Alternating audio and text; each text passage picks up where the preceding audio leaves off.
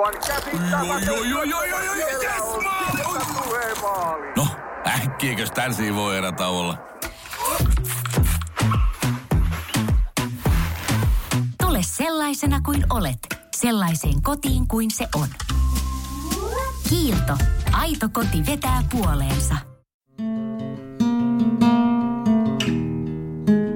Tervetuloa Sivumennen podcastin pariin.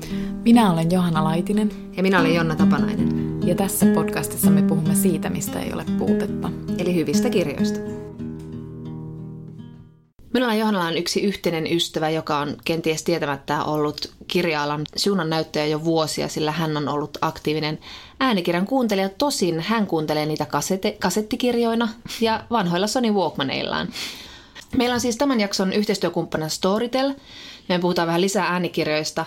Ja tämän myötä meillä on teille tämmöinen ilo-uutinen, eli saatte koodin, jonka kautta voitte rekisteröityä Storytelin sivuilla ja alkaa kuunnella sitten, ää, sto- kokeilla Storytelia maksutta 30 päivän ajan. Eli tämä koodi tai saittinne on storytel.fi kautta sivumennen. Johanna, minkälainen äänikirjakuuntelija sä oot? Onko sulla kasettikirjoja? Mulla ei itse asiassa ole kasettikirjoja, ja mä luulen, että mulla on kokemusta kasettikirjoista lapsuudesta, mutta... Pimeällä 80-luvulla. Mutta mä en muista oikein niistä mitään. E, mutta nyt mä oon niinku semmoisen just pari kuukautta testaillut Storytelia ja tota, mä voin tunnustaa, että mä en ole hirveän hyvä äänikirjakuuntelija, että tämä kokeilu on ollut mulle hirveän arvokasta, koska mä kuitenkin uskon, että kuuntelemaankin oppii. Vähän niin kuin, että me ollaan opittu lukemaan. Mm, Ei kyllä. pelkästään niin kuin lukemaan siis kirjaimia, mutta tavallaan, että kir- kirjoja lukemaankinhan oppii tai pitää niin kuin totutella itseään siihen. Et yksi semmoinen aika iso juttu, no ensinnäkin tuossa on mahtavaa siis se, että kun, et, et kun sinne, sinne menee tuonne Storyteliin, niin sitten siellä on niinku ihan valtavasti sitä kamaa. Mm, Etenkin mulla mm. niin kun elämäni muuttui, kun mä rupesin etsimään sitten ruotsinkielisiä kirjoja sieltä ja sitten mä en löytänyt niitä, Joo. kunnes mä tajusin, että pitää mennä asetuksiin ja muuttaa siellä semmoiset niin oletusasetukset, että sitten myös löytää ruotsinkielistä kirjallisuutta, tämä siis nyt vinkiksi.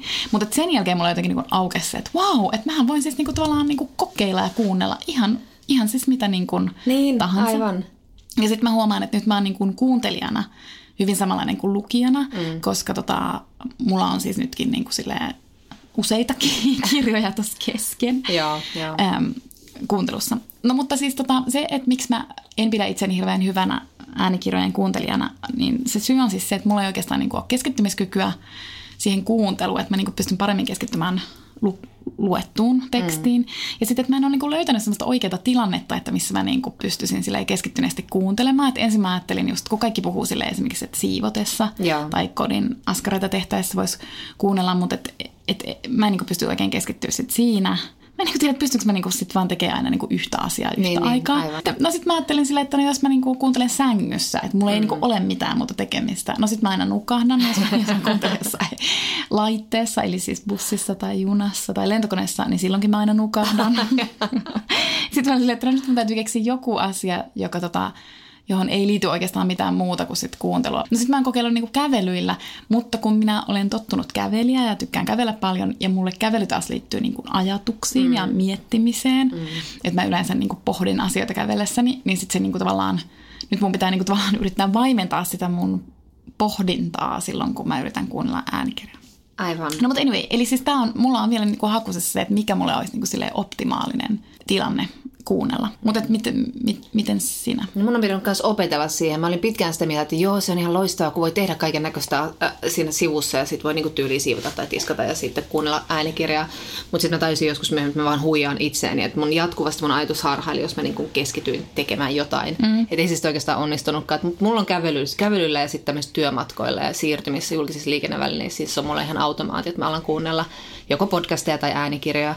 Ja mieluiten kä- kävelyllä mä yleensä keskityn sitten äänikirjoihin. Ja sitten se on jännä, miten tarkkaan ne sitten syöpyy mieleen. Että sitten muistaa tavallaan, kun jälkikäteen käy läpi jotain, muistaa, että missä kohdassa mä kuuntelin sen, sen jutun ja muistaa sen maiseman ja, mm.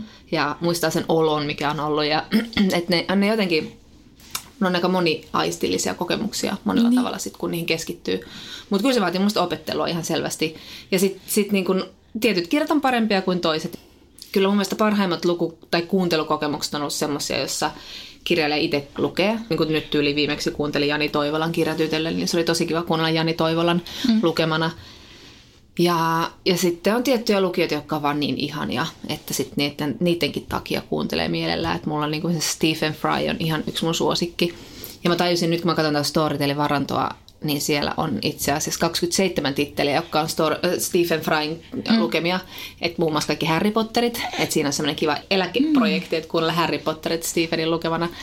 Niin. Mm, ja toi on just kiinnostavaa, että, että etenkin nyt niin kuin englanninkielisessä maailmassa on tullut just tommosia niin kuin lukijoita. Mm. tai siis, että niistä on tullut vähän niin kuin julkiksia. Mm. Tai no totta kai Stephen Fry on aiemmin ollut julkisia ja näin, mutta että, että niin kuin, ehkä Suomessa ei vielä ole sellaisia lukijoita, joita niin kuin mm. silleen sit niin kuin hakemalla hakisi, kun etsii niin kuin äänikirjaa. Mutta nyt mä innostuin tästä Harry Potter-ajatuksesta, kun niin. mä, mulla on tehnyt ihan hirveästi mieli lukea ne uudestaan. Aivan. Mutta nyt mä haaveilenkin, että mä voisin tehdä niin, että tota, kesälomalla laiturin nokas, koska laiturilla mä en yleensä nuku. Niin, aivan. Tämä on mun niinku suuri... Kyllä mä, rakas, mä rakastan nukkumista. Oletko tarkistanut rauta-arvot viime aikoina? mä oon rakastanut koko elämäni nukkumista. Siis niin kuin, että aina kun on mahdollisuus nukkua, niin siihen tartutaan. Joo, Mut... mä oon kyllä useimmiten karsinut just siitä, mutta se tota, tai mä oon todennut, että se sängyssä kuuntelu on itse asiassa ollut tosi tehokas. Se on aika ihana laittaa ihan pimeäksi ja sitten mm. kuunnella. Varsinkin, jos on ihana, hyvä äänen lukija. Kyllä mä oon nukahdellut siinä välissä, mutta ei. Kyllä mä oon nukahdellut usein kirjaakin lukiessa ja sitten mä jatkan siihen kohtaan, kun mä hämärästi muistan, että mä saatoin olla tässä kohdassa. Mutta on niin kun, mä oon kokeillut muutamia näitä lukupalveluja, mutta tässä Storytel on semmoista hyvä käyttöliittymä sinänsä, että varsinkin silloin, josta kirjasta on sekä e-kirja että toi äänikirja, et sitten sit pystyy, jos on sellainen tilanne, niin vaihtamaan sitten sitä kuuntelusta lukemiseen. Se on ihan loistavaa, mutta useimmista ei tietysti löydy tällaista, että mm. on ne molemmat. Ja sitten siinä pystyy aika hyvin kuitenkin laittamaan näitä kirjanmerkkejä tekemään muistiinpanoja. Mutta on se silti aika turhautua tämmöiselle ihmiselle, joka on niin patologinen alleviivaaja. Mm. Että kyllä tämä on mulle semmoinen, että että mä huomaan, että se on, mä hermostuttaa. Mä kuuntelen sen. Mikä toi ajatus nyt oli? Mä saan alleviivattua. Nyt täytyy palata ja tehdä joku hämäräperäinen muistiinpano kohmeisilla näppä, nä, näpeillä jossain niin kuin metässä sille kirjoittaa sille. Tässä se ajatus heräsi mielessäni, kun yleensä pystyy sille alleviivaamaan ja tekemään marginaali jonkun. Niin. jonkun. Että se on niin kuin se, se on se miinus, joka niin. ei ehkä tässä asiassa muutu. Ja sitten kyllä niin kun itsekin niin kun lukijana miettii just sitä, että, että joskus joskus joku lause vaikka pysäyttää, mutta et mä en välttämättä eka lukukerralla edes taju sitä mm, täysin. Aivan. Mutta siinä on jotain, joka niinku houkuttaa. Ja sitten mä jään niinku lukemaan. Joskus saattaa olla, että mä joudun lukemaan tosi monta kertaa jonkun lauseen, mm. ennen kuin mä niinku oikeasti ymmärrän, että mitä se tarkoittaa. Joskushan mm. sitä ei välttämättä ymmärrä vielä silloinkaan, mutta silti siinä on jotain mielettömän kutkuttavaa. Että sitten tuossa niinku kuunnellessahan sitä ei niinku sellaista oikein sit pysty tekemään. Että se on sitten niinku kerralla kuultu ja sitten miettii, että ehkä se on jotain kiinnostavaa Tämä liittyy ehkä silleen lajityyppiin, että tosi useinhan sanotaan, että tota, tavallaan sellaiset genrekirjat toimii tuolla mm, niin sanotaan. kuunneltuna. Niin Mä en tiedä, miksi niin sanotaan. No mä en tiedä, liittyykö se sitten tohon, koska ei, mun mielestä se ei siihen lukukokemukseen sinänsä liity, että mikä voisi olla niin kuin kuitenkaan niin kuin hienompaa, että jos on niin kuin tosi taitavasti kirjoitettu kirjallinen kirja, niin mm. niin totta kai sä haluat sitäkin niin kuin kuunnella. Niin, niin kuin, niin. Sen takia ihmiset menee kuuntelemaan, kun kirjailijat itse lukee mm. vaikka otteita kirjasta. Mm. Mutta mä en tiedä, liittyisikö se sitten tohon, että tavallaan, koska niistä on enemmän pureskeltavaa ja niissä, niin kuin, niissä pitää jotenkin viipyä ehkä pitempään tai mm. niissä haluaakin viipyä. Niin. Ja palata taaksepäin ja lukea uudestaan, niin sit se on niin kuin siinä fyysisessä kirjassa tai sähkökirjassa sit niin kuin helpompaa niin. kuin kuunnelluskirjasta. En mä tiedä. Tämä vaan tuli mulle mieleen, koska, koska muuten, muuten mä en ole niin kuin sen väitteen kanssa samaa mieltä, että ei sinänsä se kuuntelu aktina, niin, niin ei se niin kuin sulle pois kirjallisten kirjojen kuuntelua, vaan että ihan hyvinhän sekin niin kuin toimii. Mutta mä, mä niinku itse huomaan, että jos mulla on niinku vaikea keskittyä, niin sitten musta tuntuu, että mä tipun niinku tosi helposti myös semmoisesta niinku täysin juonivetosten kirjojen kärryiltä. Mm. Mä saadaan niinku, niin, niin. Joku niinku, tosi easy dekkari, niin mulla saattaa olla niinku viiden minuutin kuuntelun jälkeen sille, että hetkinen, mutta siis kuka tää tyyppi nyt sitten onkaan? Ja itse asiassa mulle tuli mieleen tuosta niinku just toi, tota, mitä sä sanoit, että niinku kirjailijan itsensä lukema. Mähän siis aika ajoin luen self-helpia ja sitten mä luen mm. myös, mä kutsun sitä business self-helpiksi, vaikka yleensä niitä määritellään, että ne on business-oppaita, mutta kun mun mielestä nehän on siis self-helpia, mm. Mm. siis niin, kaikki niin, business-kirjat. Niin. Mutta koska ilmeisesti, koska ne on vähän tämmöisiä maskuliinista kirjallisuutta, niin, niin siinä ei saa kannattaa käyttää sitä self-help-sanaa, mutta minä nyt käytän sitä. Niin mä jotenkin, niin mulla on vähän niihin semmoinen ihmeellinen riippuvuussuhde. Niin ja. Niin nyt mä huomasin, että mä huvikseni rupesin kuuntelemaan semmoista ruotsalaista Framgångsboken. Okay. Eli musta tulee menestyjä Jonna. Herra Jumala. Kunhan mä ensin kuuntelen sen nukahtamatta. Mutta siinä se kirjailija itse niin kuin, Pidetään hengitystäni. siinä se itse lukee sen ja se on aika niin kuin sellaista simppeliä tekstiä ja se toimii. Se Okei. saa niin kuin pidettyä mun ajatukset jotenkin Okei. koossa. Että mä en niin tiedä, että johtuuko se siitä, jotenkin kun se on niin kuin itse se tyyppi, en mä tiedä, mutta mulle tulee jotenkin niin kuin kontakti siihen Joo. lukijaan. Joo. Koska se selkeästikään ei ikään kuin, niin kuin lue sitä tekstiä, vaan se puhuu sen mulle. Aivan. Jos yhtään ymmärrät, mitä mä ajan takaa. Joo, ymmärrän, ymmärrän. Kyllä, Et kyllä. niin kuin jotenkin, joku siinä oli semmoinen, että nyt mulla oli kontakti siihen. Vai onko se semmoinen mulle. käskevä sävy, No komentava sävy, niin sitä menee... yritä menestyä. Menee, menee sellaisen 80-luvun peruskoulun mankeloiman auktoriteettiuskon. Aha, okei. Toi, toi lukijan merkitys on kyllä siis, mun on ehkä vaikea nyt, mä oon kuunnellut niin paljon nyt englanninkielisiä, sanoin just tuossa noita pari mun lempparilukijaa, mutta siis toi tota, ehkä parhaimpia suomen, kotimaisia oli mun, tai suomenkielisiä toteutuksia on mun mielestä Erja Manto lukijana, eli nämä Elna Ferranten kirjat. Ah, ja hän on lukenut paljon muutakin, en ole kuunnellut oikeastaan. Nyt tässä just tsekkaan täältä Storytelista, hän on lukenut 47 kirjaa, että sinänsä niin kuin hyvin käytetty lukija. Mutta hänellä on ihan mainio jotenkin semmoinen, ainakin tähän Ferranten kirjoihin mm. todella, todella hyvin sopiva sävy. Semmoinen niin kuin, vähän sen ikäisen kertojan kuuloinen, ää, kuin esimerkiksi Elena on tai hylkäämisen päivästä nainen on sen kuuloinen ääni, joka on aika semmoinen totinen ja aika kiihkeä mm. ja semmoinen vakava ja älykäs. Et tosi, tosi hyvin sopii siihen. Mutta Ja- ei liian teatraalinen. Ei, Koska ei se sitten näyttele niinku- niitä. niin, ei, niin. Se vaan lukee sille tosi kiihkeällä vakavuudella. Ja sitten nämä voi olla aika... Nyt mulla on esimerkiksi kuuntelussa tämmönen, tai Rachel Kushner, tämmöinen jenkkikirjailija, joka on hän kolmas teos nyt, tämä The Mass Room, joka kertoo siis äh, Los Angelesissa eläneestä naisesta, joka sitten joutuu naisvankilaan ja sitä naisvankilan arjesta. Ihan loistava kirjana, mutta tota, sitten siihen on myös, ja tämän kirjan lukee tämä kirjailija itse, vaikka sinänsä ei ole mitään omaa elämäkerrallisuutta eikä muuta, mutta sekin tuo siihen jotain sellaista lisäarvoa, että se kirjailija lukee, vaikka se onkin fiktiivinen teos, koska siis mm, me varmaan tullaan vielä puhumaan tästä kirjasta Elizabeth Stroutin Nimeni on Lucy Barton kirjasta. Siitä oli mulla aika hassu kokemus, että mä siitä mulla oli tämmöinen jännä kokemus, kun mä ensin luin sitä ja sitten mä välillä kuuntelin sitä ja sitten taas luin sitä. Sitten se lukijan tulkinta siitä Lucy Bartonin äidistä oli jotenkin paljon kipakampi kuin mun oma tulkinta. Mm. Mä olin vähän hämmätys silleen, ai tää on tämmöinen tyyppi. Mm. Mä olin itse mieltänyt se vähän, vähän niin kuin lempeämmäksi tapauksiksi. Mutta vielä tästä Rachel Kushnerista, että siihen on sitten Losissa syntynyt muusikko Kim Gordon on tehnyt siihen origina- originaalit musat. Että ei mitenkään siis mitään valtavaa musateosta, mutta semmoista vähän niin kuin tunnelmamusat. Mm. Että sekin on musta makeeta, että sitä, niin kuin, mm. sitä taidemuotoa vähän niin kuin lavennetaan koko ajan ja rikastetaan eri tavoilla. Niin ja toi on totta, että, että just toi lukijan rooli siinä, että sitten, koska niin kuin silloin kun itse lukee kirjaa, niin silloinhan kaikki on sun oman mielikuvituksen varassa. Ihan kaikki. Mm. Mutta sitten sit kun sitä kuuntelee, niin sitten kun siihen tulee vielä se, niin kuin se yksi, niin. siihen niin kuin sen kirjan ja sun väliin, eli se lukija. Ja sitten ja toi- sille tulee joku ihmisen, niin kuin enemmän semmoinen niin kuin ihmisen muoto sille, sen äänen kautta. Niin, aivan.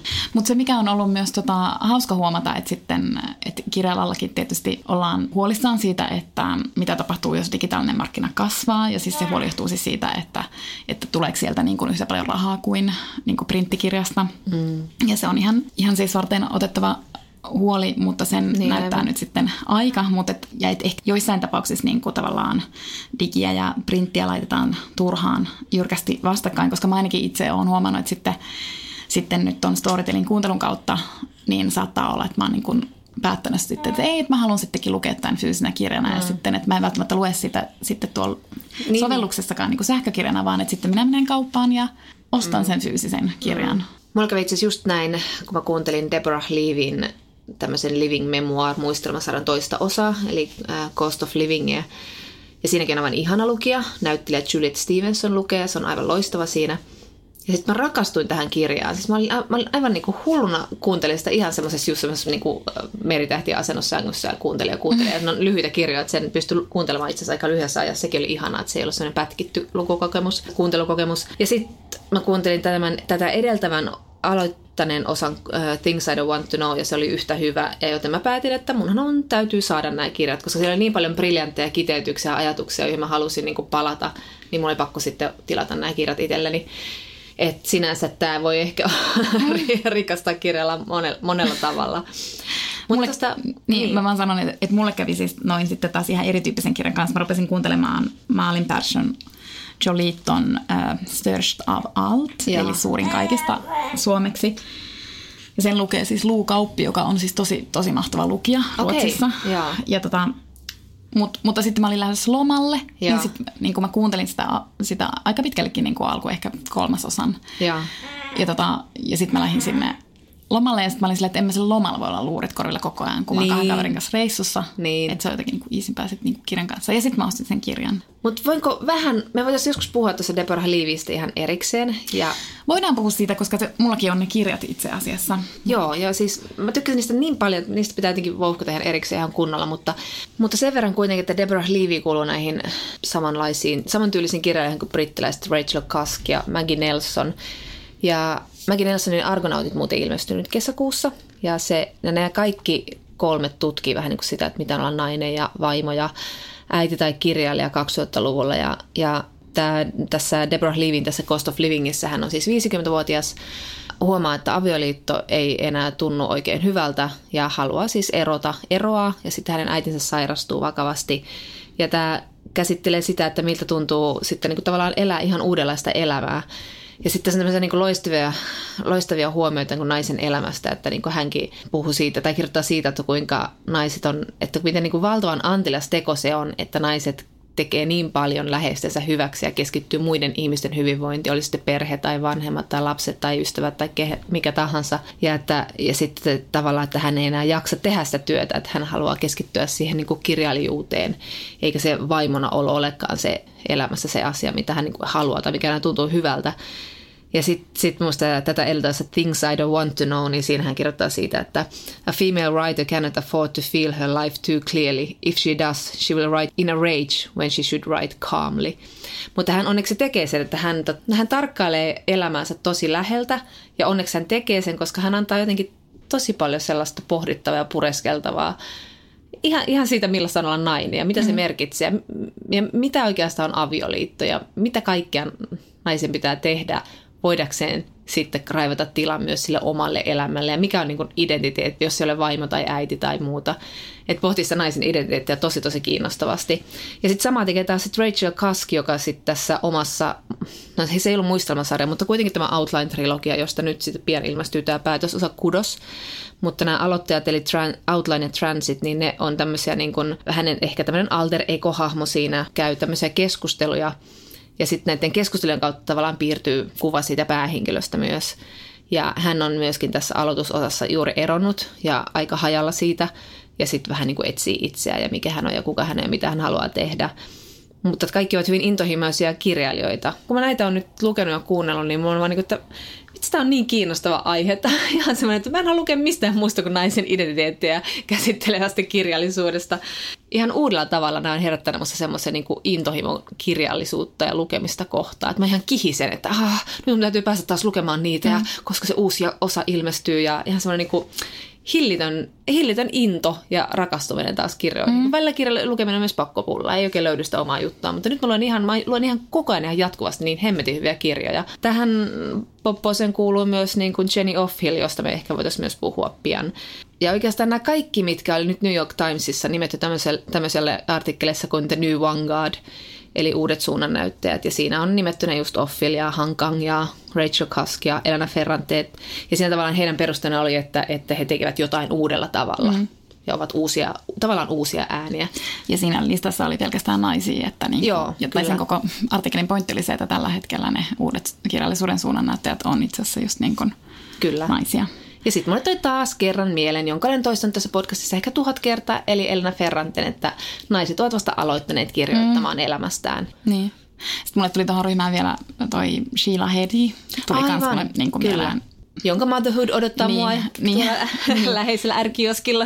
Ja hän tekee siinä niin kuin tosi, tosi vahvasti sitä samaa. Joo. Ja just pohtii sitä, niin kuin, että mitä hänellä on annettavaa maailmalle. Ja Joo. että pitääkö hänestä tulla äiti vai Aivan. voisiko hän antaa maailmalle jotain niin kuin, tulematta äidiksi. Mutta jotenkin, jotenkin toi, niin kuin, tosta tulee mulle niin toi niin kuin yleisestikin populaarikulttuurissa nyt semmoinen teema, johon mä joko niin kuin kiinnitän huomiota enemmän tai sitten sitä niin kuin on tarjolla aiempaa enemmän. Ja tämä on niin kuin vähän tämmöinen outokin esimerkki, mutta mä jotenkin niin kuin, jotenkin, jotenkin mä mietin sitä vaan tosi paljon, kun mä jäin koukkuun Netflixissä tuohon Frankie and, and Grace nimiseen Joo. jenkkisarjaan, joka on niinku ihan super viihteellinen, aika niinku mainstream ja monella tavalla. Siinä on siis Jane Fonda, näyttelee toista näistä pääosa naisista ja hän ei ole hirveän hyvä näyttelijä suoraan sanottuna. ja sitten että se on jotenkin niin, kuin niin laskelmoitu ja, ja ylinäytelty sarja. Mutta silti mä jäin siihen koukkuun. Mä katsoin, niin siitä on tehty neljä tuotantokautta ja mä katsoin ne Onko kaikki. se niin monta jo? Joo. Mä oon katsonut siis ekaa vaan. Joo, joo ja sitten itse asiassa se eka ei ole niin hyvä. Joo, joo. Mutta mut et jotenkin niin kuin... Mutta oli siinä jotain, joka mua Siinä on- viehätti, mutta se vaan on jäänyt jostain syystä. Niin, ja siinä on jotain. Siis vaikka se on niin kuin ärsyttävä, mutta kun se osuu kuitenkin niin kuin johonkin. Mm. Että siis se, koko, se perustori siinä on siis se, että ekassa jaksossa Frankie ja Gracein aviomiehet jättävät heidät, koska nämä aviomiehet ovat rakastaneet toisiaan 20 vuotta. Ja tota, ja sen jälkeen tämä Frankie ja Grace sitten perustaa ikään kuin, he ovat täysin niin kuin toistensa vastakohdat, eivätkä oikeastaan voi sietää toisiaan, mutta sitten ne kuitenkin tässä tapauksessa, kun he jäävät ikään kuin kodittomiksi, niin sitten he menevät tämmöiselle loma-asunnolle mm. molemmat asumaan.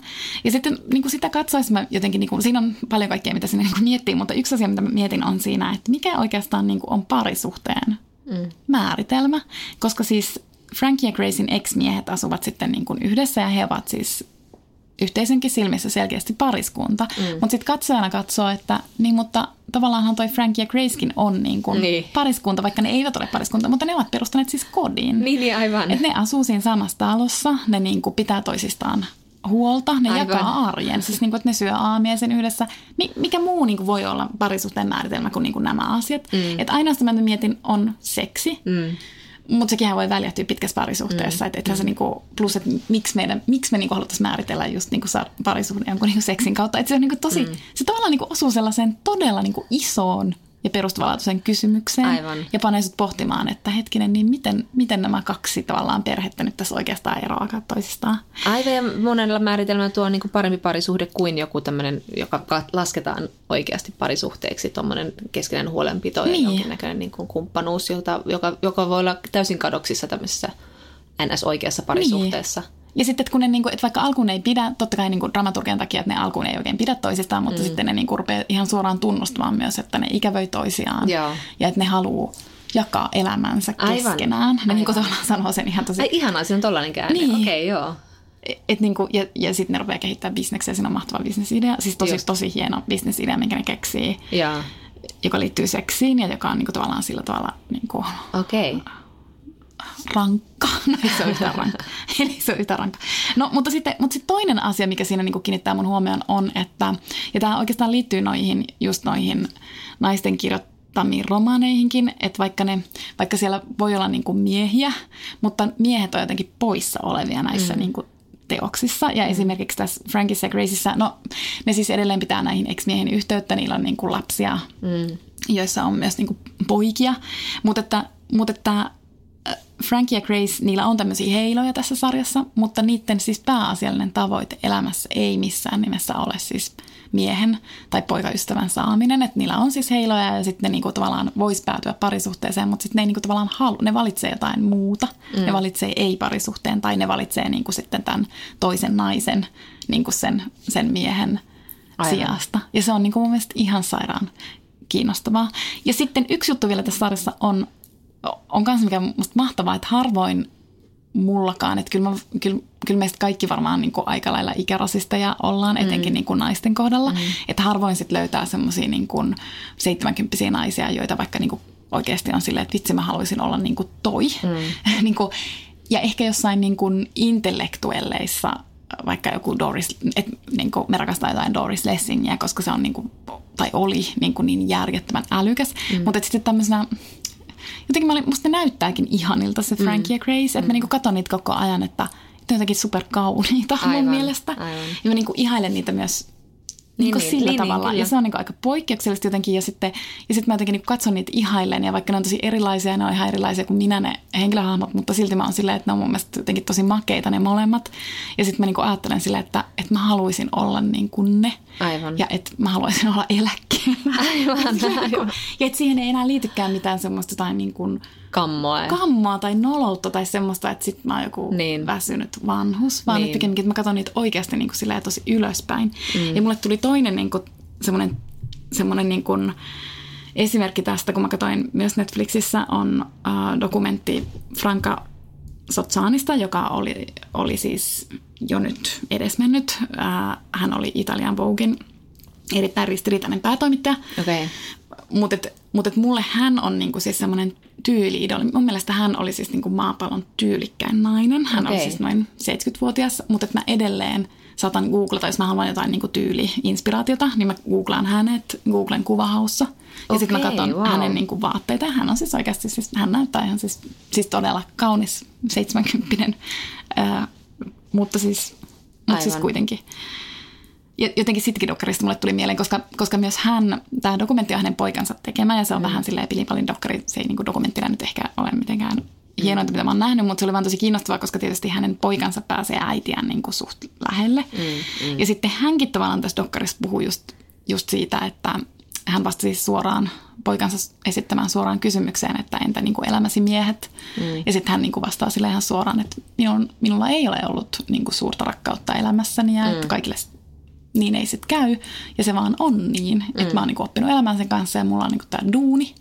Ja mä niinku teen tätä työtäni ja se antaa mulle niinku tosi paljon. Ja ei, ei- mulla ei ole mitään rakkautta vastaan, mutta se ei vaan niinku tullut, tullut minun kohdalleni. Aivan. Ja se on jotenkin tosi kiinnostavaa.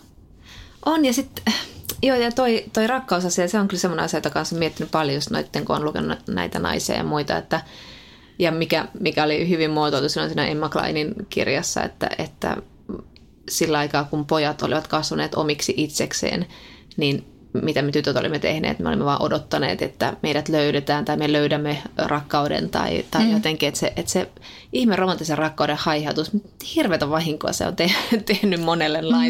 Ja se, ja se ylipäätään se ajatus, että se on joku niin kuin tärkein asia elämässä, että sä löydät rakkauden, hyvän parisuhteen. Se on, musta, se on tosi outo ajatus. Siis rakkaus on tärkeää, mutta mä, mä oon niin vasta kasvanut myöhemmin, niin siis niin kuin tajuamaan, miten tärkeää on mun rakkaus, niin kuin, mun monenlaista rakkausta mm. elämässä. Että siinä ei ole olemassa yhtä rakkautta yli kaikkea. Voi, totta kai voi sanoa, että rakkaus lapsi voi olla sellainen. Mutta että sitten on niin monenlaisia rakkauksia, ne on kaikki, kaikki niin kuin arvokkaita. Ja on tosi omituista, että me ollaan kulttuurissa nostettu joku miehen ja naisen välinen rakkaus sellaiseen arvoon. Mm. Kun se on kuitenkin aika hatara rakennelma Niin ja jotenkin musta tuntuu, että, että ehkä niinku, sanotaan silleen kymmenien vuosien päästä, tai en tiedä, tarvitseeko meillä odottaa niinkään pitkään, koska nyt, koska nyt tämä teema niinku nousee koko ajan tuolla niinku populaarikulttuurissa ja kirjallisuudessa, mutta että niinku, et jotenkin musta tuntuu, että vähän ajan päästä, kun me katsotaan taaksepäin 1900-lukua, joka oli just tämmöisen niin kuin aika tiukankin romanttisen rakkauden vuosisata, mm. niin mä luulen, että me ollaan ehkä vähän kummissamme. Mm, voi olla. Tiedätkö sille, että, anteeksi, että, että mikä, mikä, Mitä me sekoiltiin? Niin, mitä meitä vaivasi ja miten me ikinä uskottiin tuollaiseen propagandaan, koska siis tämmöinen usko siis romanttisesta rakkaudesta, sehän on propagandaa Niin, niin ja kuitenkin. nimenomaan kun se on kapitalistisen ja patriarkaattisen yhteiskunnan propaganda, niin. Jossa niin naisella on hyvin tiukka rooli, niin eihän se ole millään tavalla antoisa rooli. Niin. Et se on tota, ja mulle tuli vielä niinku, ta, taas yksi tämmöinen niinku TV-sarja, jossa mä niinku kiinnitin jotenkin huomiota siihen, siihen jotenkin, että et, et semmoiseen vastakarvaan menemiseen. Siis mä katsoin tätä Keisari Aarniota, Jaa, eli tämä okei. on tämä niinku J.P. Siilin ohjaama nelosen No. näyttämä. Siis mä niinku, siis pitkästä aikaa, mä niinku tykkään siitä tosi tosi Okei, paljon. Ja se siis kertoo Jari Arnio eli Helsingin huumepoliisin johtajan tämän storin. Se perustuu Hesarin toimittajien Minna Passi ja Susanna Rainbowtin kirjaan.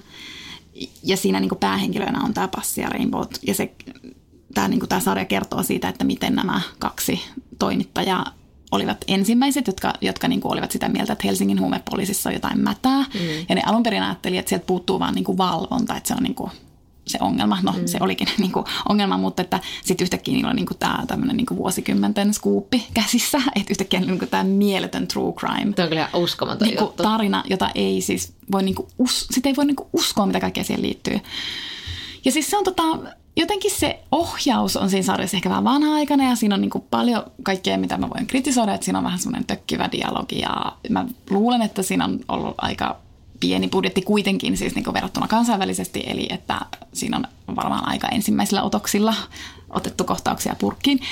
Mutta Ja nopeastihan se on tehty niin, sillä tavalla. Mutta niin, mutta siinä on jotain, se on ihan sairaan koukuttavaa, että siinä kuitenkin tietenkin se tarina on mieletön, mutta siinä on jotenkin, jotenkin siinä käytetään sellaisia cliffhangereita vähän ehkä niin kuin hassustikin, mutta kuitenkin toimivasti. Et nyt mä niin kuin oikeasti odotan, että se tulisi se seuraava jakso, se tulee vaan niin viikon välein. Sitten mä rakastan, siinä on Pilvi Hämäläinen näyttelee sitä Minna Passia. Mä rakastan Joo. sitä näyttelijää, musta se on, niinku, se on niinku ihan mahtavaa. Ja siinä on osittain niinku ihan mahtavaa dialogia. Just, mutta, mutta siinä on hauskaa siis se, että kun nämä on kaksi eri ikäistä naista, niin, kun, niin sitten, että miten ne rupeaa tekemään yhteistyötä. Mm. Ja, tota, ja sitten siinä on just tämä, mistä me nyt puhuttiin, eli siis tavallaan, että työn merkitys näille molemmille. Ja sitten kun on rikostoimittajia, niin ja ne on todella asialle omistautuneita, niin se tarkoittaa, että sehän vie siis niin kuin aikaa. Se on ihan niin kuin nollasumma peli, että tavallaan, jos se työ vie tosi paljon aikaa, niin sitten sulla ei ole niin paljon aikaa antaa sen työn ulkopuolella, niin sitten se aiheuttaa ongelmia etenkin niin kuin tämän toisen. Tässä sarjassa mä en niin tiedä, perustuuko se niin kuin tosi tapahtumiin, mutta tässä sarjassa niin sitten niin kuin parisuhteelle. ehkä sellainen pakollinen yksityiselämän osuus, että Niin. he, ovat myös, he ovat myös naisia. Niin, niin ja sitten mä niinku tavallaan, tavallaan musta on hassua, että kun se on niin tämmöinen old school kysymys, silleen työ vai perhe. Mm. Mutta kun se jotenkin on kuitenkin nyt sellainen kysymys, joka niinku nousee koko ajan. Mm, se mm. Kuitenkin niinku Kyllä. uudestaan ja noissa just elämäkerrallisissa romaaneissa, vaikka niinku se naisen ja taiteilijuuden mm. yhdistäminen, mm. niin se kuitenkin on joku sellainen kysymys, jota joudutaan koko ajan niin kuin pohtimaan, koska pointti on se, että se, että jos sä hoivaat myös muita, niin se vie tosi paljon aikaa. Mm, mm, kyllä. Ja niin kuin, näin. Ja sitten, mutta yksi juttu vielä pakko sanoa tuosta keisari Arniasta, että musta on hauskaa, että se on tämmöinen niin kuin journalismin kunnianpalautus, koska siinä niin kuin käydään silleen vähän niin kuin perusteet tällaiseen tutkivaan journalismiin. Okei, ja se on joo, oikeasti mun mielestä aika makeeta. Ja sitten kun mä oon rakastanut myös tämmöisiä niin kuin toimittajaleffoja Aivan, ja niin kyllä, kuin joo, sama. sarjoja, niin sitten musta on hauskaa, että Suomessa on nyt tehty niin kuin tällainen, ja sitten, että siinä, siinä oikeasti niin kuin käydään läpi semmoisia tosi tärkeitä asioita, ja se, että miten hienosti nämä toimittajat, niin kuin miten avoimesti ne, ne niin kuin näytti, että miten lähteitä käytetään, mm. pitäen kuitenkin aina kiinni lähdesuojasta, ja sitten tässäkin tarjassa niin oikein niin kuin, alleviivataan, että miten mm. tärkeä niin kuin lähdesuoja on Joo. laatujournalismille. All right, täytyy tsekata. Mutta just tuo työ ja... Ai, nyt herää hirveän monta ajatusta, pitäisi mennä jo ja- jakson kirjaan, mutta, mutta siis vielä pakko sanoa silti ku- kuitenkin, että eikä sitten vanhemmille naisille enää eh, tungeta tällaista, tällaista, tarjota tällaista haihattelua siitä, että niinku se elämä on elämän tärkein asia tai elämän onni syntyy siitä oikea. Kaikilla on se oikea mies siellä jossain. Tai jos nyt puhutaan ihan tämmöistä perusheterosuhteesta, johon nyt tietysti kaikki nämä populaarikulttuurin tuotteetkin useimmiten perustuu, niin kun sitten esimerkiksi niin tämä just tämä Pamela Adlernin komediasarja Better Things, josta mä oon puhunutkin monta kertaa, mutta siinä on myös jotenkin viehättävää se, että se on 50 nainen, joka, joka niin kuin keskittyy tavallaan, se tekee hirveästi just tämmöistä, niin kuin hyvin, että se on tämmöinen muiden eh, hyvinvoinnin arkkitehti, kuten De- Deborah Levy sanoi, että hän pitää huoltaan kolmesta tyttärestään yksinhuoltaja, hänen entinen miehensä on ihan turhake, joka ei ole niin kuin missään yhteyksissä ja silloin tällöin käy vähän niin kuin moikkailemassa ja jota hän myös elättää. Sitten siinä naapurissa asuu hänen hän hassahtanut äitinsä, joka on vähän niin kuin muistisairauden niin kuin rajamailla. Ja hänen elämänsä semmoista säätöä. Tässä ei hirveästi tapahdu mitään, niin kuin ei tapahdu tuossa Deborah Levin tai Rachel Kaskin kirjoissa, vaan niin kuin, se vaan niin kuin näyttää sitä elämää jotenkin niin mahtavasti.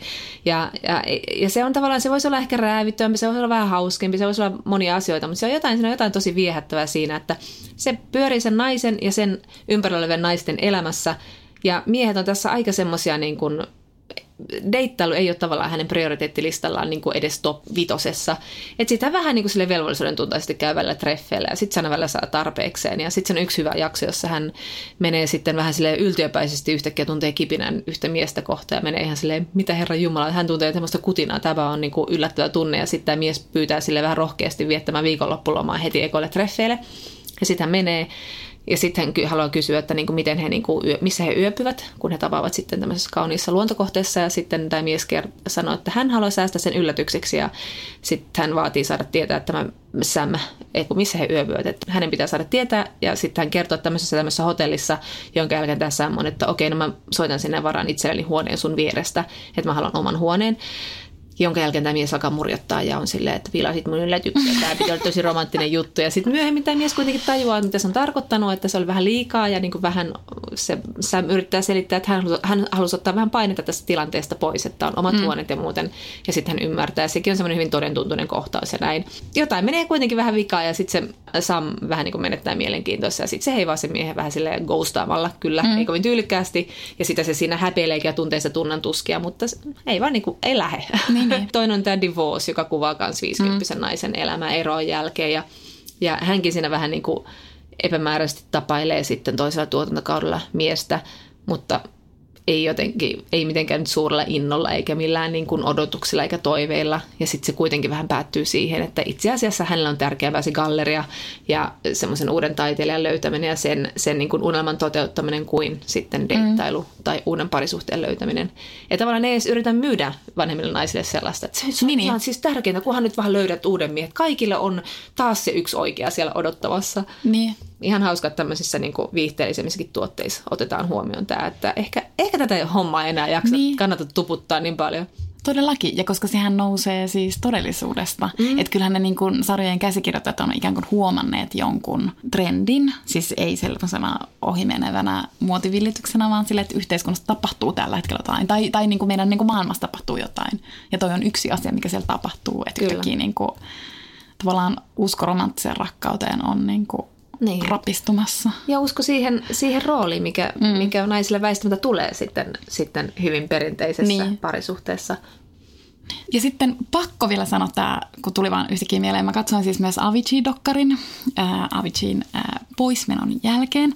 Ja siis hän tässä dokumentissa on äärimmäisen huonossa kunnossa. Mulle tuli tämä vaan niin kuin vastakkaisena esimerkkinä, että jos me nyt ollaan puhuttu semmoisista niin maailmoista, jossa miehillä, miehiä on aika niin kuin vähän tai ne on jotenkin poissa olevia, niin tässä niin kuin Avicin ympärillä pörräsi tämmöinen äh, entourage pelkästään miehiä. Että siinä taas niin kuin hänen maailmassaan ei oikeastaan ollut naisia ollenkaan me emme usko, että naiset on parempia ihmisiä kuin miehet, mutta koska me niin tiedämme, että naiset opetetaan ja tavallaan pakotetaan pitämään, pitämään muista mm. ihmistä enemmän huolta, niin sitä dokkaria katsoessa mulle tuli niin semmoinen olo, että hänen ympärilleen olisi ehkä tarvittu sit niin kuin joko naisia tai sitten naistapaisesti toimivia miehiä. Mutta ei tästä nyt sen enempää heitän taas tässä pallon miehille, niin kuin olemme monesti näissä kysymyksissä tehneet, että, että opetelkaa pitämään toisistanne huolta. Kiitos.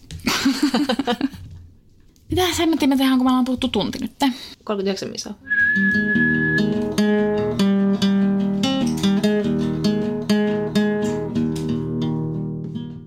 Hoivaavia miehiä olisi tarvittu myös tässä romaanissa, eli Edward St. Aubinin loistava menneisyys, jonka on suomentanut Markku Päkkilä ja jonka Otava julkaisi nyt.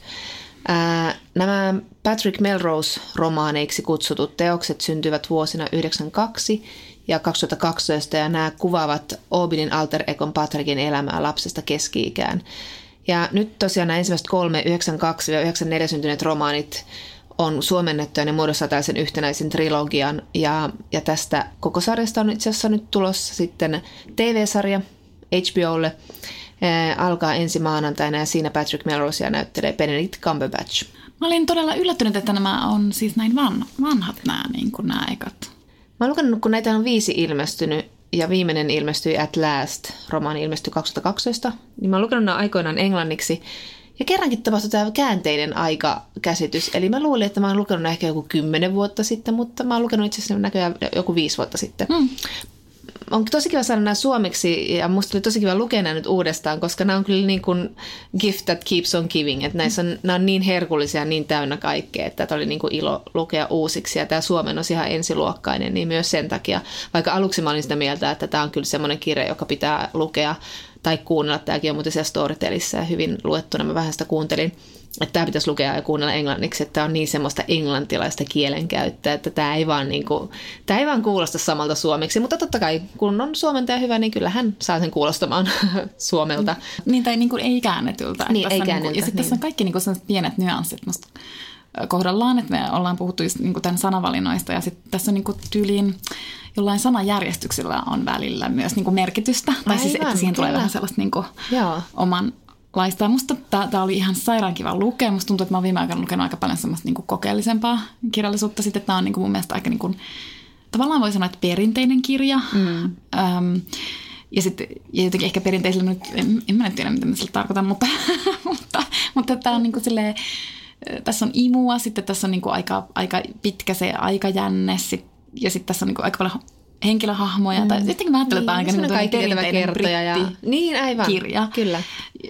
Tässä on ihan mahtavat ne henkilöhahmot. Sitten tässä on niin kuin, tavallaan ihan mielettömän hyvät niin kuin paikankuvaukset. Että Tuo eka kirja on sijoittuu Ranskaan ja sitten toinen New Yorkiin ja sitten kolmas Englannin maaseudulle. Ja ne on niin kuin kaikki, silleen, kaikki vaan niin kuin silleen jotenkin hienosti tehty. Joo. Ja nämä kolme ekaa kirjaa on siis tämmöisiä hyvin lyhyitä ja tiiviitä romaaneja. Näistä useimmat keskittyy usein niin kuin yhden päivän tai tapahtuan ympärille. Että tämä avaava Mitäs pienistä kuvaa, kuvaa yksiä päivälliskuutta oikeastaan yhtä vuorokautta Etelä-Ranskassa Melrosien kodissa, jossa tämä Patrick on viisivuotias ja siinä on tava, kohdataan tämmöiset hirveät päivälliskutsut suoraan helvetistä ja, sit, ja sitten jossa tapahtuu tämä traumaattinen asia, eli, eli Patrickin isä raiskaa hänet. Sitten ikävä juttu romaanissa Patrick on parikymppinen heroiniaddikti ja hän saa kuulla sitten isänsä kuolee ja lähtee hakemaan tämän tuhkia New Yorkista ja kamppailee sitten siinä sivussa riippuvuutensa kanssa ja sitten tämä trilogia päättävä toivon mukaan siinä Patrick on 30 ja hän lähtee juhliin Englannin maaseudulle. Näistä kuulee jo näistä romaanien nimistä, että että niin kuin, no, kuten Joona tuossa sanoikin, niin että tässä niin kuin kirjassa tapahtuu semmoinen niin kuin aika järkyttävä käänne jo tuossa ekassa kirjassa.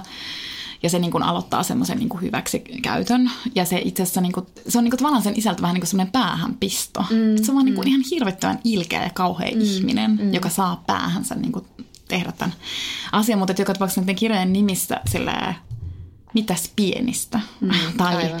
ikävä juttu tai että on niin kuin, nämä on tosi hauskoja nämä kirjat ja näistä niin kuin, nämä nimet jo viittaa siihen, että, että niin kuin nyt tätä, näitä aiheita käsitellään myös niin kuin huumorilla. Kyllä, mutta tämä, tämä hyväksikäyttötrauma on näissä kirjojen keskiössä ja sen, mm. sen kanssa tietenkin Patrick kamppailee jatkuvasti.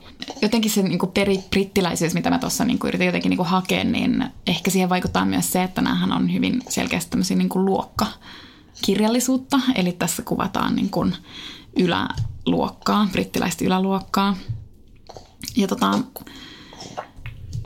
jotenkin tätä lukiessa tuli vaan siis taas niin selkeästi. Tietysti tämä myös niin kuin kirjailija tässä pureskelee sen aika lailla valmiiksi myös lukijalle, niin kuin, että miten järjettömän paljon energiaa ja aikaa se yläluokka käyttää siihen, että se määrittelee, että onko joku ihminen meikäläisiä vai ei. Niin kuin siihen semmoiseen mielettömän niin kuin rajanvetoon, joka on tietysti myös niin kuin hyvin tämmöinen nyanssinen raja. Mm. Että sun täytyy todellakin niin kuin tietää, no ensinnäkin tietysti suvun taustat, ne tietysti aina niin kuin tiedetään, mutta sitten myös niin kuin, sehän on myös tapa kulttuuri, että niin kuin tavoilla erotellaan ihmistä. Mm. Ja sitten niin kuin, siihen liittyen myös niin kuin maku on tosi tosi tärkeä. Ja jotenkin, että se oli niin kuin melkein tai jotenkin niin tässä kirjassa mulle tuli silleen, että toi on niin sairaaloinen mielenkiinto siihen, että Kyllä. mihin se raja niin vedetään, että kuka kuuluu sinne ylhäiseen. Kuka kuuluu oikealla tavalla, kuka tuntee niin. oikeat ihmiset ja millä tavalla tuntee ja mitä sukua ja minkä, kuinka laajat maaomistukset niin. ja minkälaisia juhlia järjestää. Sekin on ihan hirvittävän tärkeä osa, kun järjestää oikeanlaiset juhlat. Et onhan toi ihan, ihan niin kuin äärettömän kiehtoa. Mä oon aina kiehtonut toi brittiläinen aristokratia ja tää, tää kuvaa sitä sen, sen no mikä se on, tähdenlento, auringonlasku, siis, siis kuittumista koko ton, niin. koko ton luokkasysteemin. Tavallaan, että ei ole olemassa oikeita ihmissuhteita, että on, on, on tavallaan, kaikki tehdään sen takia, että olisi juoruiltavaa, että juoruilu on tärkeintä. Niin. Juoruilu on tärkeää. Juoruilu on tärkeää.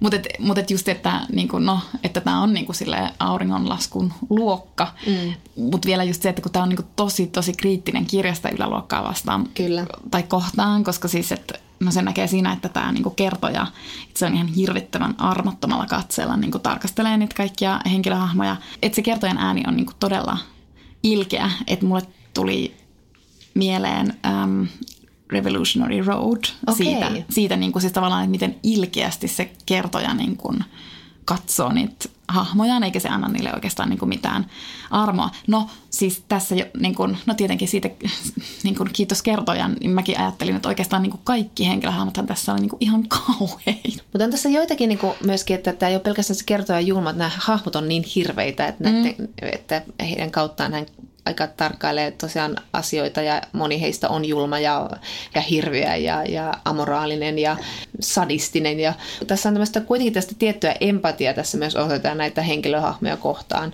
No Patrickia kohtaan tietenkin, Tietysti, mutta mm. sitten tässä on myös muutama tämmöistä no, tietynlaista järjen ääntä ja, ja joiden taustaa vähän ymmärretään. Että tässä nämä päivälliskutsut, niin tä- niihin saapuu tämmöinen amerikkalaisnainen An- Anne, joka sitten seuraa tätä ihan niin kuin järkyttyneenä tätä meininkiä ja sitten, sitten hän on naimisissa brittimiehen kanssa, joka viihtyy näissä piireissä miten kuten vähän sille hän on ottanut semmoisen filosofin roolin siellä ja tietää paikkaansa ja tietää tavat ja kulttuuria, miten puhutaan. Mutta että samalla hän, hänkin myös aina välillä tunnustaa tällä amerikkalaisvaimolleen, että miten karmea tuo oikeastaan on. Että tuo jatkuva ilkeily ja, ja paikan osoittaminen ja ei saa yhtään koskaan, että se Ann pelkää koko ajan, että niin kuin he vievät tavallaan hänen moraalinsa, että, että kun hän viihtyy liikaa näiden englantilaisten kanssa, niin hänestäkin tulee semmoinen moraaliton ilkeilijä. Mm. Mutta kun se kuuluu siihen keskustelukulttuuriin, tavallaan ei ole muuta tapaa keskustella. Ja sitten tässä on tämmöinen Bridget-niminen nuori tyttö, joka on siis köyhistä, köyhimmästä, köyhimmästä kodista ja hän on sitten löytänyt tässä yhdessä päivällisvierassa tässä ikääntyneessä Nikolaksessa mahdollisuuden sosiaaliseen luokkaretkeen, niin hän sitten myöskin on aika silleen kauhistunut, että ahaa, tällainen on se luokka, johon olen kiipeämässä. Mutta sitten kuitenkin niinku päätyy jäämään siihen luokkaan, että sitten sit se on kuitenkin myös tehty tosi Ja se hyvin. korruptoi niin nopeasti Niin, että se niinku tavallaan on tehty just tosi hyvin, että myös ne, jotka niinku kritisoi sitä. Tosin se N kritisoi niinku tosi tosi paljon ja sitten tuleekin semmoinen olo, että se ei välttämättä niinku juuri oikea, oikeastikaan kaipaa sitä seurapiiriä. Kyllä. Mutta mut et sitten siinä on niinku monia, jotka niinku kyllä rakastaa kritisoida sitä, niitä niinku korskeita illallisia, mutta jo, joihin se kuitenkin niinku vetoaa ja niinku, jotka kuitenkin sitten haluaa päästä siitä osalliseksi Kyllä. koska sillä, siinä on kuitenkin se semmoinen pieni kultapöly, vaikka se onkin niinku rapistuvaa Aivan. kultapölyä, mutta kultapölyä kuitenkin. Kyllä. Että sitten just haluaa sen roolin siellä ja haluaa olla osallisena. Mikä on myös niinku tosi tunnistettavaa, että niin, silleenhän se niinku on. Ja tämä alkaa, alkaa tosiaan aika, aika hirveänä, kun tässä kerrotaan, mil, mil- millaisia julmuuksia tämä David on osoittanut paitsi vaimoaan Eleonoria kohtaan, eli tämän perheen äiti on tämmöinen alkoholia pillereitä napsiva äh, avioliitossa on kohtalaisesti pettynyt nainen, joka on tosiaan tota, pakenee sitten sitä, sitä helvettiä pään sekoittamiseen. Ja, ja sitten kun kerrotaan, minkälaista tuo perhe-elämä on, niin tämä on aika ahdistavakin kirja ja hirveä lukea. Sitten mä mietin, että miksi mulla jäi päällimmäiseksi näistä kirjoista kuitenkin sellainen olo, sillä mä luin näitä, että nämä on hauskoja kirjoja. Mutta sitten se on, kyllä se sitten ilmenee näissä kahdessa osassa ja myös tässä ekassa osassa, että onhan tässä niinku juuri näitä. Tämä on oikein tämmöinen niinku, tässä on niin runsauden pula näistä, näistä laineista ja, ja kommenteista ja, ja semmoisista niin kuin satiirista, mitä tässä on. Että kyllä tämä on niin kuin, kyllä tässä ihan nauraa ääneen välillä. Ja se tekee just tästä niinku aika semmoisen vapauttavan luettavan sitten kuitenkin, että vaikka Joo. ne ajat on niinku sille ihan kauheita, mutta sitten se nauru kuitenkin niinku, Ja kyllähän tässä sitten näkee, että missä on tavallaan tietyllä tavalla maailmankuulun brittihuumorin ydin, että tällaisessa, tällaisessa porukassa, joka on ollut aikaa seurustella ja kehittää koko ajan ilkeämpiä vitsejä, että kyllähän tietyllä tavalla niin kuin näkee, missä ne juuret on.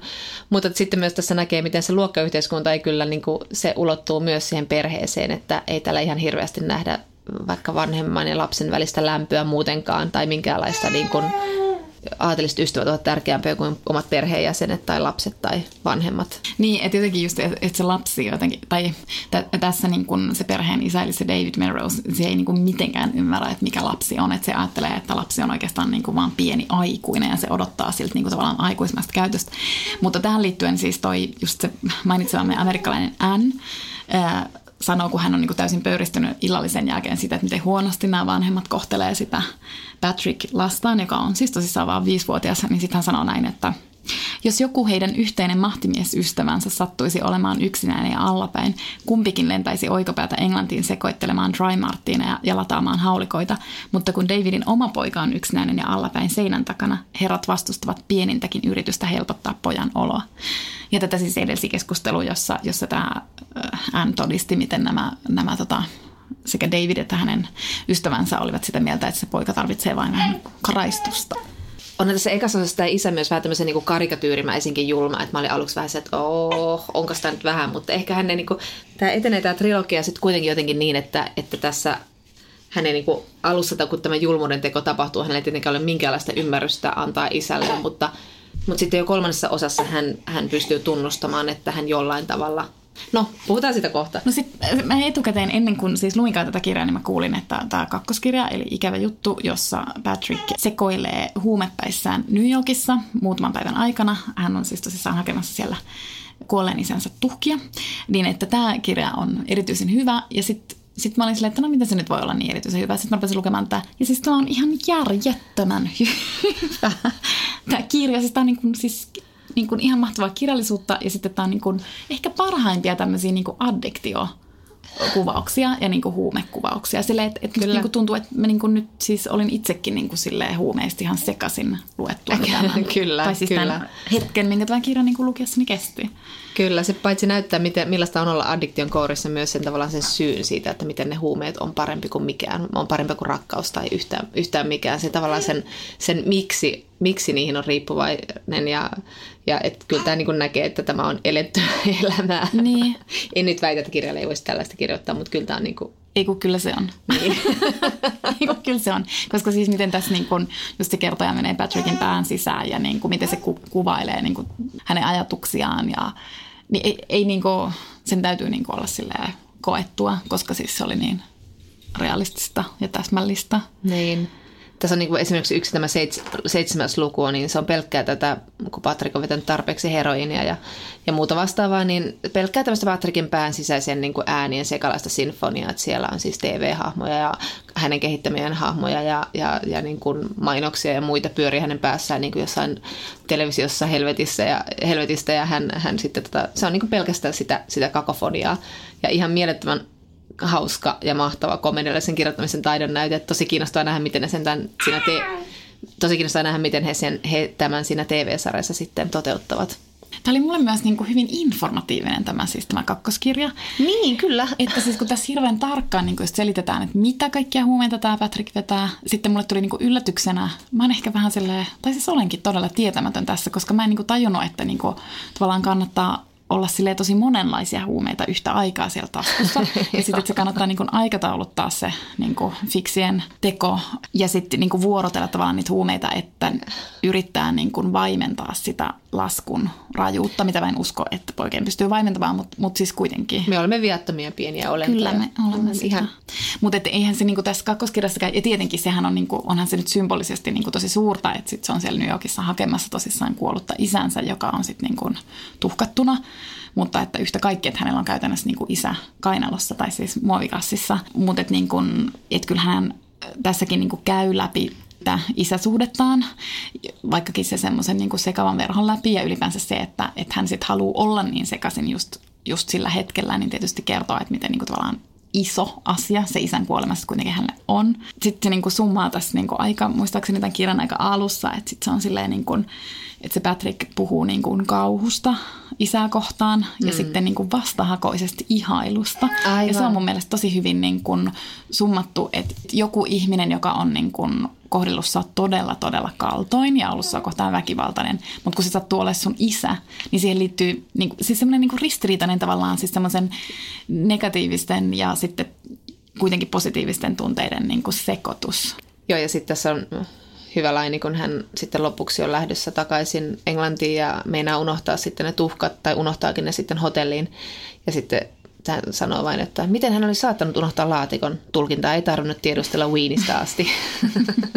Tämä viimeinen osa toivon mukaan on sitten vähän erilainen ehkä tästä trilogiasta, mutta jotenkin se tuo mun mielestä hyvin tämän sit yhteen, että tämä kuvaa sitten tosiaan näitä viikonloppujuhlia ja järjestäjänä on ensimmäisessä osassa tavattu Bridget, joka on nyt sitten löytänyt luokkayhteiskunnan huipulle hyvin onnettoman avioliittoon ikälopun miehen kanssa. Tämäkin on kyllä siis tosi viihdyttävä kirja, kun se on niin intensiivinen se kakkoskirja. Kyllä, siis joo. jotenkin, niin sitten sit mä jotenkin musta tuntuu, että mä en edes muista tästä kirjasta enää niin paljon, koska se kakkonen vaan niin piirtyi mua jotenkin tajuntaan niin jotenkin selkeästi. Ja oikeastaan se ykkönenkin, kun se esitteli niitä hahmoja näin. Kyllä. Eh, mutta siis viihdyttävä tämä kyllä on, ehdottomasti. Kyllä, ja tässä tämä näkökulma vaihtuu ihan jatkuvasti. Tämä on sellainen pyörämyrsky, että se on vähän niin kuin joku liikkuva kamera tai niin kuin yhdellä otoksella otettu kuvaus juhlista, jossa siis otetaan niin kuin koko ajan erilaisia keskusteluja eri hahmoja. Ja Patrick on tosiaan tässä, tässä jaksossa sitten, tai tässä osassa sitten kolmekymppinen ja on päässyt eroon addiktiosta, mutta ei ole tietenkään löytänyt onnea tai rauhaa. Ei, ja sitten jotenkin niin tämä, no tietysti nämä kaikki kirjat kuvaa niin kuin tavallaan kiinnostavasti kyllä niin kuin erilaisia tapoja olla onneton.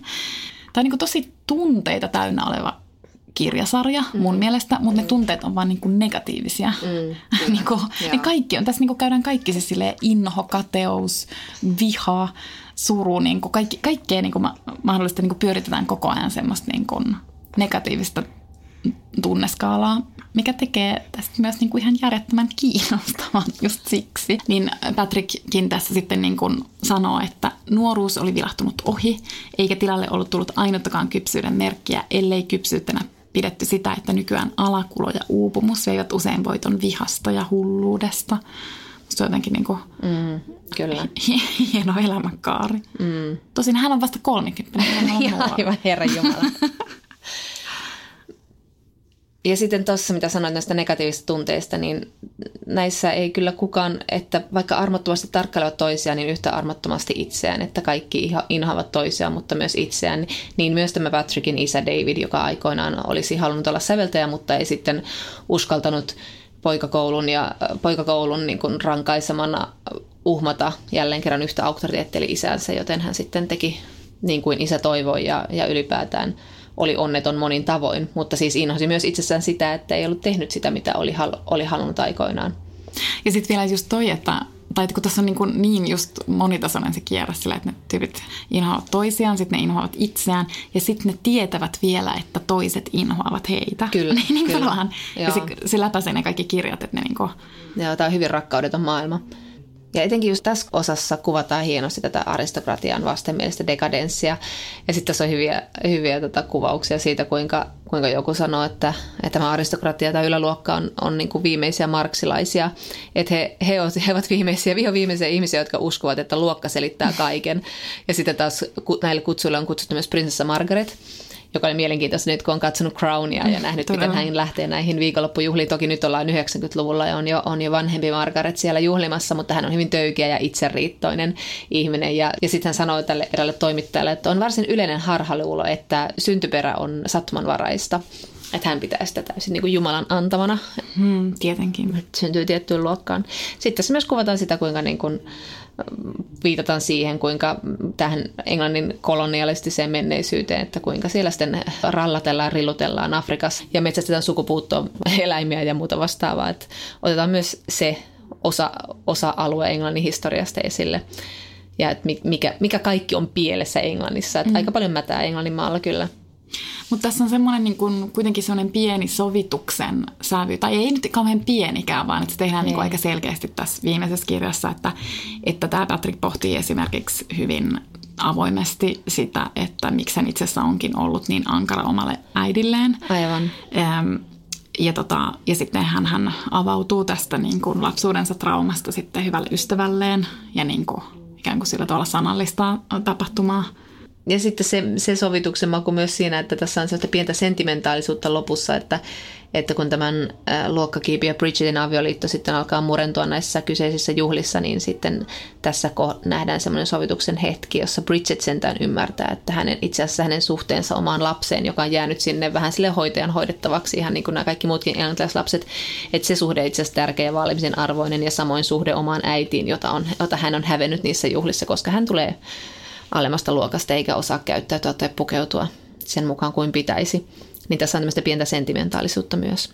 Mä oon lukenut myös nämä jatko-osat, eli Mateus Milkin ja At Lastin, ja mä en tiedä nyt, koska Otava aikoo sitten nämä, nämä suomentaa, mutta toivottavasti pian, koska tämä TV-sarja käsittääkseni kuitenkin käsittää nämä kaikki. Mutta niissä sitten tavataan vähän tämmöinen niin keskiluokkaisempi Patrick, joka sitten kamppailee, no edelleen tietenkin masennuksen kanssa, ja hänellä on sitten perhe, ja onneton avioliitto, kaksi lasta, yrittää olla tietenkin parempi isä ja onnistuu siinä monin tavoin, mutta, mutta kuitenkin on aika silleen pihalla. Nyt odotan kyllä tosi paljon sitä sarjaa, mutta odotan nyt myös niitä pikoja kirjoja. Oli kiinnostavaa lukea tällainen ehkä 2010-luvun sanoin toksisen maskuliinisuuden kuvaus monin tavoin. Mm.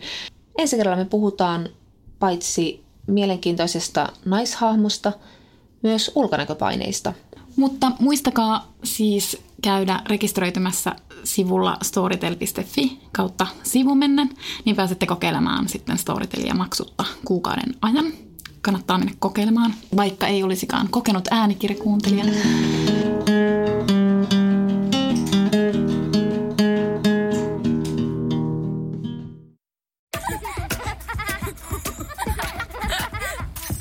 Äiti, monelta mummu tulee. Oi niin.